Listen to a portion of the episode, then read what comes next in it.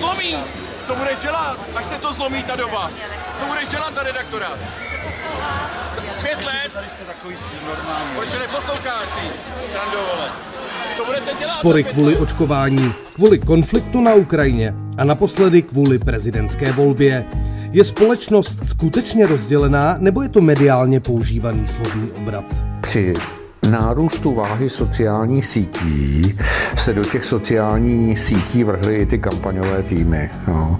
A protože, abych tak řekl, jako v té finální části kampaně už si zejména jedna strana nebrala servítky, tak bych vůbec nevylučoval, že nemalá část byla, mm, abych tak řekl, najatí diskutéři, trolové a podobné věci. Kdo jsou vlastně dezinformátoři a proč lidé sledují? Nějaká paní tam říkala, že dávali dva volební hlasy, dva volební lístky a na obou dvou byl ten šedivý blbeček, generál. Teď vlastně se začíná ukazovat, že čím je to radikálnější, tak tím vlastně ono to sežene víc lajků, víc sledovanosti a podobně. Je společnost frustrovaná? A proč se na internetu čím dál častěji prosazují ti, kdo jsou nejvíc agresivní? V rozhovoru bude odpovídat sociolog Ivan Gabal.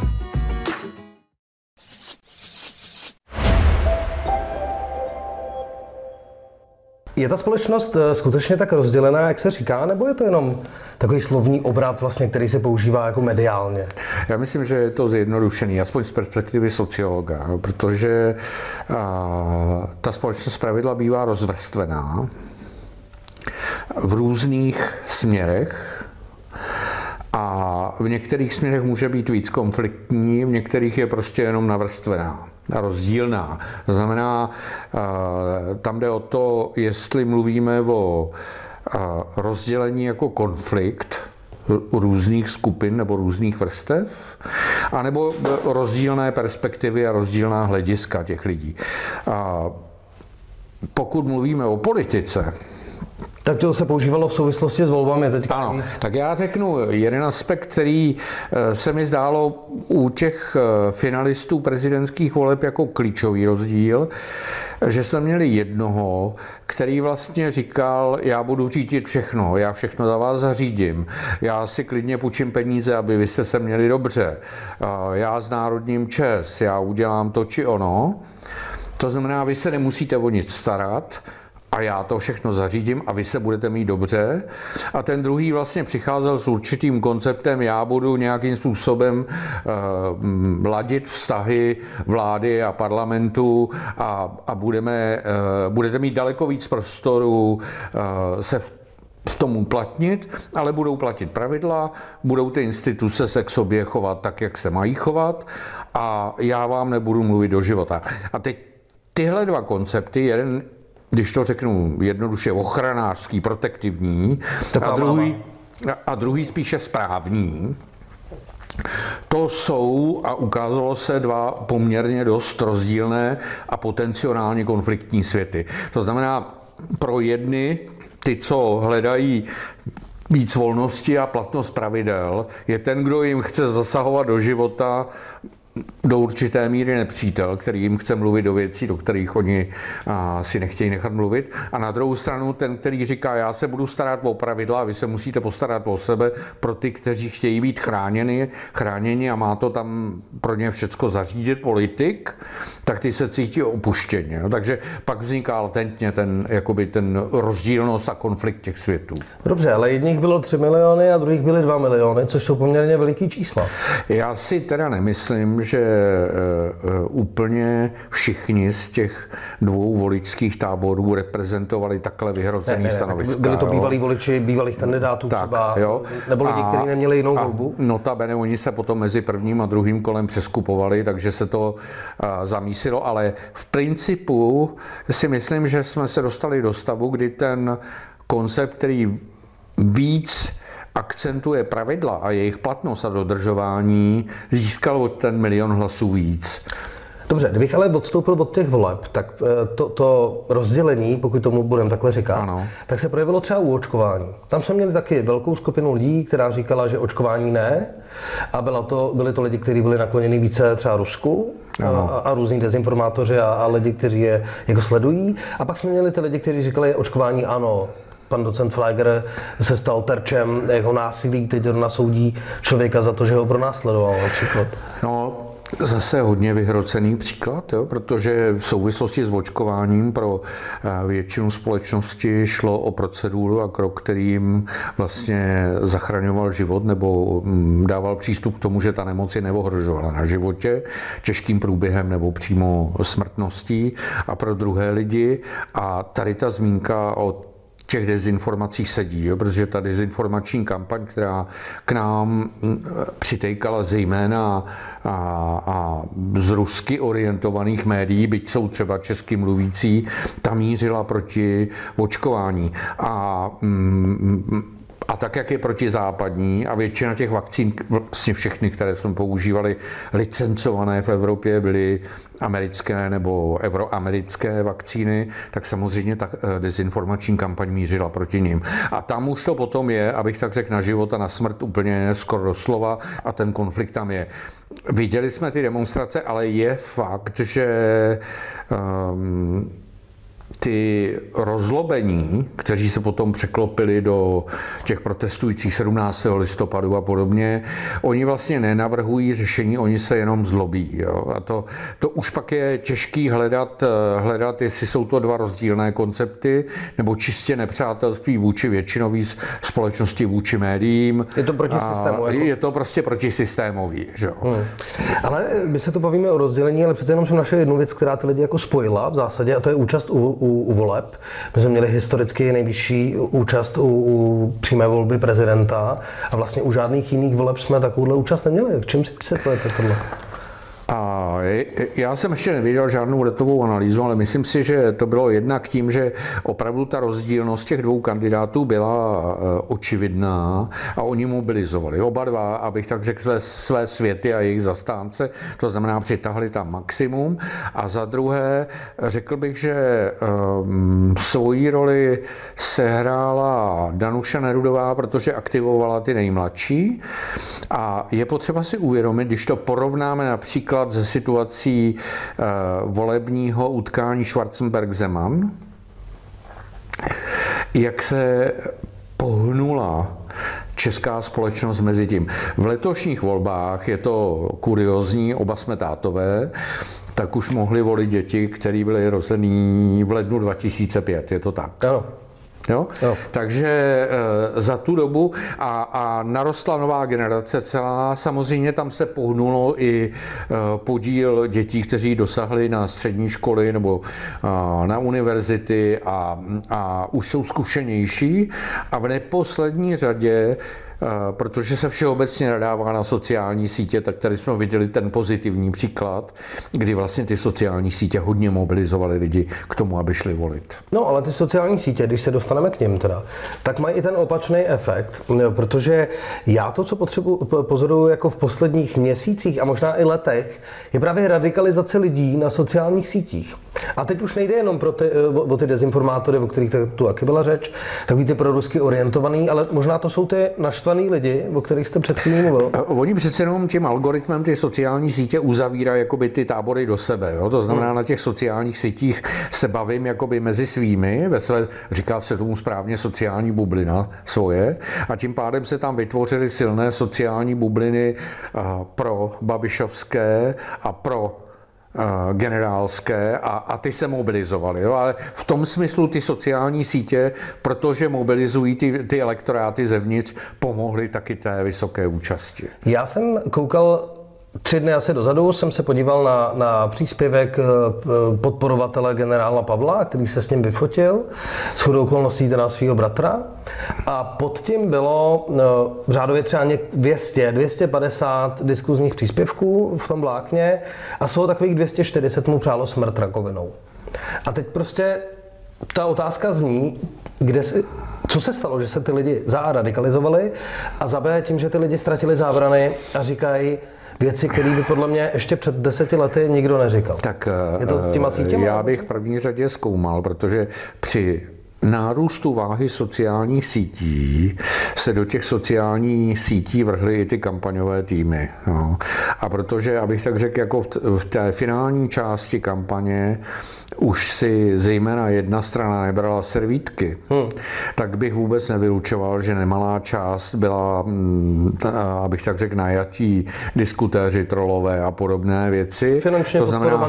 Tak jo, to znamená ten záměr eskalovat ten konflikt mohl být součástí konceptu kampaně a zejména ta, ta co šla z jedné strany, to bylo jako to konfrontační, tam bylo vidět od billboardů až po ty sociální sítě. My teď tuhle debatu vedeme na serveru Romea.cz eh, a proto budu mluvit o Romech. Já eh, opravdu sleduju romskou komunitu a to, o čem teď všem mluvím, radikalizace a vůbec napadání jedné skupin, jedné skupiny druhou skupinou, pozoruju teďka hlavně u Romů a, a je to něco, co u nás nebývalo zvykem. My máme něco, co se jmenuje pativ, což je v podstatě od malička vštěpovaná úcta k jinému Romovi hmm. a ne, nejenom k Romovi, teda samozřejmě k jiným lidem hmm. a teď najednou mám pocit, že se to jako ztratilo. Že, že jako kdyby ty sociální sítě právě dávaly lidem ten prostor k té agresi a zamýšlím se nad tím, jestli to je tím, že, že když si ty profily rozkliknete, velmi často to jsou lidi nemajetní, nepracující nebo v nějakých těžkých jako životních situacích. A teď si říkám, jestli právě se takhle projevuje ta frustrace. Je ve společnosti frustrace? A je a není málo. A ty sociální sítě jsou místem, kde se eh, vyjevuje a je možný tam demonstrovat. To znamená, eh, lidi, kteří dřív, eh, když nebyly sociální sítě, se nedostali k tomu, aby napsali do novin článek, nebo byli očištěni, nebo jejich dopis se, se otiskl, nebo aby měli přístup k televizi, tak najednou dneska můžou natočit na svůj mobilní telefon video a umístit ho na, na Facebook nebo na Twitter a mají přístup do veřejného prostoru. A, a teď vlastně se začíná ukazovat, že čím je to radikálnější, tak tím vlastně ono to sežene víc lajků, víc sledovanosti a podobně. A, a tím algoritmem opravdu ty sociální média z jedné strany mobilizují a z druhé strany otvírají prostor té radikalizaci. To je nesporný. A to znamená ty negativní sociální postoje, jakoby ne, mm, mm agrese vůči někomu, to bylo vidět, když se svolávají ty demonstrace, nebo přesně to mm, zmíněné to očkování, nebo to, co se teď soudí, vlastně ta mm, šikanování. Eh, Tušil Čermák. Jo, jo, jo, jo, jo. Tak to, to jsou exemplární příklady a pak je zajímavý vidět v soudní sítě, jak oni eh, jako se, se u soudu tváří, že to tak nic nebylo, jenom jsem ho natáčel na mobilní telefon, ale mm, tam je v pozadí už vlastně ta intence do těch eh, tý, toho tlaku těch sociálních sociálních sítí. Takže to jsou dvě stránky sociálních sítí, ale je potřeba říct, že oni vlastně ventilují do určité míry nebo mobilizují sociální jevy, které v té společnosti latentně existují. Teď se bavíme opravdu o úrovni lidí, kteří vlastně nejsou spokojeni jako s poměry a, a a když se tam objeví lídr nebo podnět antisystémový, tak, eh, tak oni jdou a proti tomu systému jak si se postaví názorově, vyjádřením, slovy, demonstrací, čímkoliv, nebo na sociální síti. A kvůli tomu třeba přišlo těch 70 tisíc lidí na téma Slavák. Jo, ano, já si myslím, že to je přesně ten projev. Ale já zase existencí těch sociálních sítí bych to nepřeceňoval, tu demonstraci, protože si myslím, že je to projev jako určité frustrace nebo naštvání, ale žádné řešení se tam nenabízí. Že? Dobře, ale to, tohle je fyzický projev. Jakoby, že teď už jsme od toho eh, sociálního světa, kde na Facebooku můžu vykřikovat, co chci, a můžu být kým chci, když na to přijde na Facebooku, můžeš, můžete být kačer, kačer Donald, že jo? A teď najednou fyzicky už jdete a něco děláte, což mi přijde jako vyšší level než, než to jenom vykřikovat. Já jsem spíš mluvil o tom, jak se zpočátku těch demonstrací říkalo, že jsou to lidi, kteří jsou zbíračení, chudí, mají, já nevím, ty či ony problémy a pak se vlastně ukazovalo, že to nemusí být nutně dáno sociální situací nebo ekonomickou situací těch lidí a že je to prostě naštvání na systém, na poměry, často třeba i mobilizované těmi dezinformacemi nebo dezinformacemi procpanými do, do sociálních sítí sítí a ta negativní mobilizace pochopitelně a mm, to není vidět jenom u nás, jo, to je vidět teď na Slovensku, je, vidět, je to vidět v Maďarsku, je to vidět let kde. Jo, to znamená... A, na Slovensku hodně, že tam tak, jo, jo, jo. Jako- a, a, a vlastně střední Evropa, bavíme se e, pro Romeu, tak e, ta otázka rasismu, No, to znamená ty, ty negativní pocity jako e, celý minulý století. Jako to. Akorát, že nebyly ty sociální sítě, kudy by se to ventilovalo. Já pozoruju fenomén, právě furt mluvíme o sociálních sítích. Fenomén živého vysílání je něco, co podle mě Romové zašli velmi využívat, protože tam je jako široký dosah. A vy jste mluvil o tom, o té dlouholeté frustraci, která právě teďka, vlastně teď dostali nástroj, jak jak ty věci říkat. A teď najednou mají ty posluchače, že jo? Protože eh, nevěřil byste, jakou oni mají i sledovanost. Oni mají hmm. sledovanost, hmm. o kterým se s pravodajským serverům může zdát. Hmm. Hmm. A velkým, teď nemluvím o, o, o, o mikroserverech. Uh, kam až to může dojít?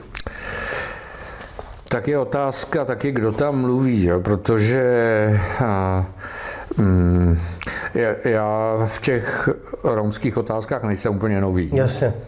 A mm, rád bych se teď podíval od té doby, kdy my jsme udělali tu první mapu vyloučených lokalit v roce 2006, to bude za chvíli pomalu 20, 20 let. let no. A kam se to pohnulo? Kolik máme dětí na středních školách? Kolik jich prošlo univerzitami? A jak vypadají ty místa, které byly největší, abych tak řekl, koncentrací vyloučených lokalit a, a podobně a podobně. A myslím si, že by bylo dobré, kdyby se prostě ty agendy přetřásané na sociálních sítích také trošku posunuly k tomu, že bychom tu situaci měli řešit a nejenom na ní nadávat. Ale já nevím, jaký je ten poměr a musím říct, že hmm, Mm, nechci to nekvalifikovaně hodnotit. Jo. Určitě tam je hodně lidí, kteří mají důvody jako mm, a, a nadávat. Na druhou stranu a když se podíváme na stipendijní programy Romea, tak vidíme poměrně hodně eh, dětí, kteří, které vlastně přes ty sociální sítě získávají podporu a získávají a, a stipendia a jdou vlastně si za svojí životní drahou přes školy, přes profese a, a přes otevřenou budoucnost. Takže mm, já bych samozřejmě radši viděl, kdyby tam to vyšlo co nejvíc tlaku směrem k regionálním regionálnímu rozvoji, směrem, abych tak řekl, k těm programům integračních a, a podpory ve školství a podobně. I když chápu, že se tam tudy může nadávat daleko snadněji, nebo že je to ventil, kterým si ulevím, když nejsem spokojený se svojí sociální situací. Čím myslíte, že je, že lidi tak e, snadno uvěří tomu, že protože generál Pavel byl voják, tak bude válka? A... Mimo jiný teda, já jsem sledoval úplně neuvěřitelný pořad eh, Jany Bobošíkové, který jsem úspěšně teda zapomněl, jak se jmenuje, kde, kde ona ještě vlastně potvrzuje ty dezinformace dalšíma dezinformacema. Takže to, to se netýká jenom Romů samozřejmě, to se týká eh, všeobecně poměrně velkého, z mého pohledu velkého počtu lidí, kteří velmi snadno uvěří tomu, že opravdu bude válka tak eh, mm, je to šovinistický koncept, protože myslím si, že mm, a odhledu od toho, že generála Pavla znám poměrně dlouhou dobu, a když jsem byl v parlamentu, a on byl náčelníkem generálního štábu a, a možná, když byla v Kuwaitu, tak eh, on sloužil do ve spojeneckém velitelství, ale smyslem povolání vojáka je zabránit válce a ne ji rozpoutat. Dobře, ale ty lidi a, skutečně věří tomu, tak, že... A to je ten šovinismus a mm, protože ho vlastně tady dost mediálních kanálů nabízí, a je to vlastně jako by taková ta nejsnadnější dezinterpretace reality, protože tak, jak on se jeví, no to tak nemůže být pravda, to nemůže být tak ideální člověk, nebo tak charakterní, nebo něco. A samozřejmě platí, že Andrej Babiš jako k tomu přiložil hodně tou billboardovou kampaní, že vojáci rozpoutají válku, nebo generál, nebo vy, on chce válku, tak eh, i, i takovej, eh, takový ten projev té nesolidarity a popření podstaty naší bezpečnosti bezpečnosti, kterou je solidarita uvnitř NATO. Jo? A solidarita uvnitř NATO slouží tomu, aby jsme byli silní a nikdo nás nenapadl. To znamená, aby ta válka nebyla. Ne, aby byla. Jo? Ale uh, Jana Bobošíková už se dlouhodobě uh, propadla do úrovně šovinisty, který rozeštvává lidi. Možná to rozeštvávání je ten správný to je výraz cíle, cíle, cílení.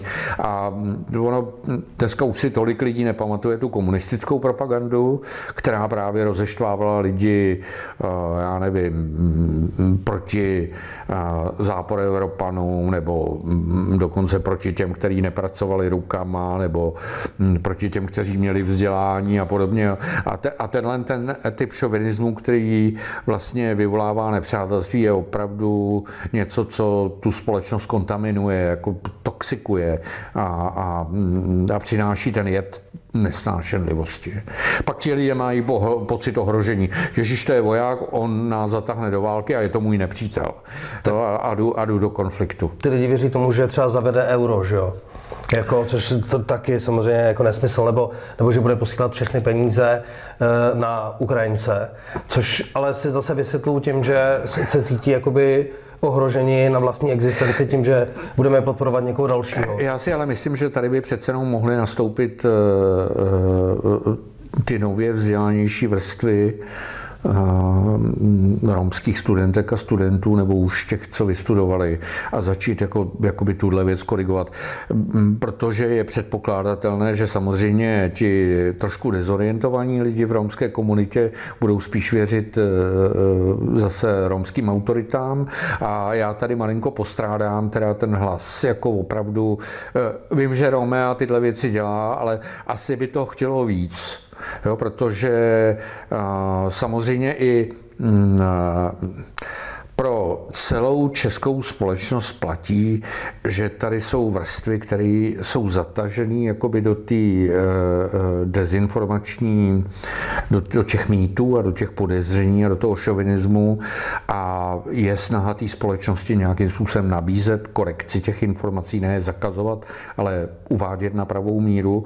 A myslím si, že čím víc je jakoby ta romská komunita na sociálních sítích uzavřená, tím více závislá na tom, jestli se tam objeví nebo neobjeví romské autority, které, které objasní, že to není pravda, že je to dezinformace a že ta pravda vypadá trošku jinak. Si poslední dotaz. Eh, nedávno jsme tady viděli mm, eh, snahu zastavit dezinformační weby. Eh, bez ohledu na to, že to nedopadlo a museli se teda díky rozhodnutí soudu potom ty, ty weby znovu pustit.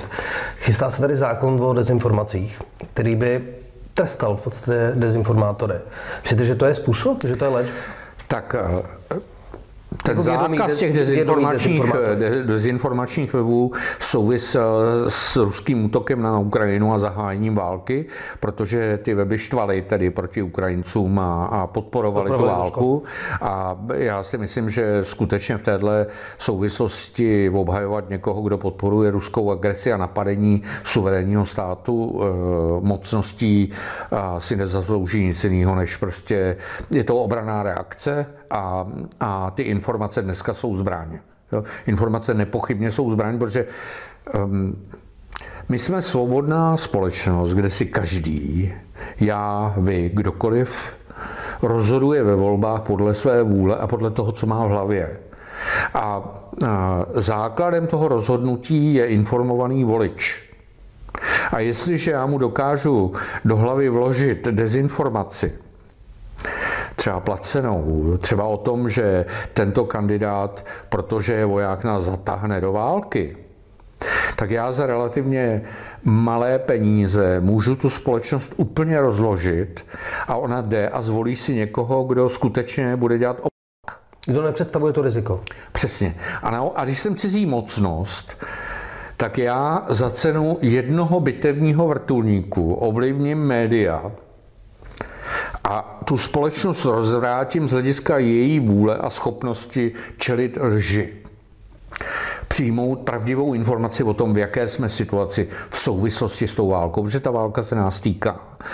A to je smysl těch dezinformací, zbavit nás schopnosti ty věci správně analyzovat, hodnotit a reagovat na ně společně jako stát, jako parlament, jako a, a v té demokracii, kde volíme, to, co já mám v hlavě, je určující pro to, co ten stát dělá. Proto taky obrana proti těm dezinformacím je součástí ochrany vlastně a bezpečnosti této země. Takže to, že se vláda snaží vlastně nějakým způsobem nastavit situaci, v které té dezinformace minimálně bude a vyvracet nebo uvádět na pravou míru. Já si nemyslím, že smyslem je zákaz. Smyslem je spíš podpořit tu pravdivou informaci proti té nepravdivé. Aktivovat kritické myšlení. Přesně. A, mm, a podpořit média, která se tomu budou věnovat, tak je to snaha vlastně udržet situaci, v které já jako občan dokážu rozlišit, co je pravdivá informace a co není. My samozřejmě bychom potřebovali daleko víc to, co vidíme třeba v Británii nebo ve Spojených státech, aby, já nevím, zpravodajské služby nebo generální štáb, pokud je o tu válku, dával na stůl informace, které uh, jsou kvalifikované, jak to vypadá, jak se to vyvíjí. My nemáme jakoby tu tradici a tu schopnost, kterou mají ti Britové nebo ti Američani, takže spíš přebíráme jejich informace, ale o to víc je tady dezinformací. A znovu opakuji, já nemusím jít s velkou armádou za miliardy dolarů. Mně stačí za zlomek téhle částky vlastně ovlivnit mediální komunikaci dezinformacemi. A je pravda, že u nás těch českojazyčných médií, které posluhují rusky, se vytvořilo tolik za uplynulých, já nevím, 15 let, že Ček se skoro tomu diví. A hm, je fakt, že zřejmě mají nějaké zdroje příjmů, a nadále fungují. První reakce byl zákaz, teď přichází reakce, pojďme debatovat a pojďme ty věci postavit jako mm, na reálnou bázi, na fakta. A to hledání těch fakt ve svobodné společnosti, kde si každý má právo udělat názor, je prostě klíčová věc. Bez toho vůbec se nehneme dopředu a pokud nebudeme mít nějakou základní schodu v tom, co je pravda a co není pravda, a že tedy ta pravda a láska má větší hodnotu než lež a nenávist, tak se nehneme dopředu a rozloží nás to. Máme v Evropě teď několik zemí, které se dostaly do takovéhle situace, Nebezpečně se vyvíjí situace na Slovensku, velmi problematická je situace v Maďarsku a, a tomu je potřeba se bránit. Do té situace bychom se neměli dostat. Tak děkuji, že jste nám to přišel vysvětlit. Tak já jsem to nechtěl vysvětlit, a, a, ale... a doufám, že příště se budeme bavit o nějakém pozitivnějším tématu. Kdykoliv rád. Děkuji.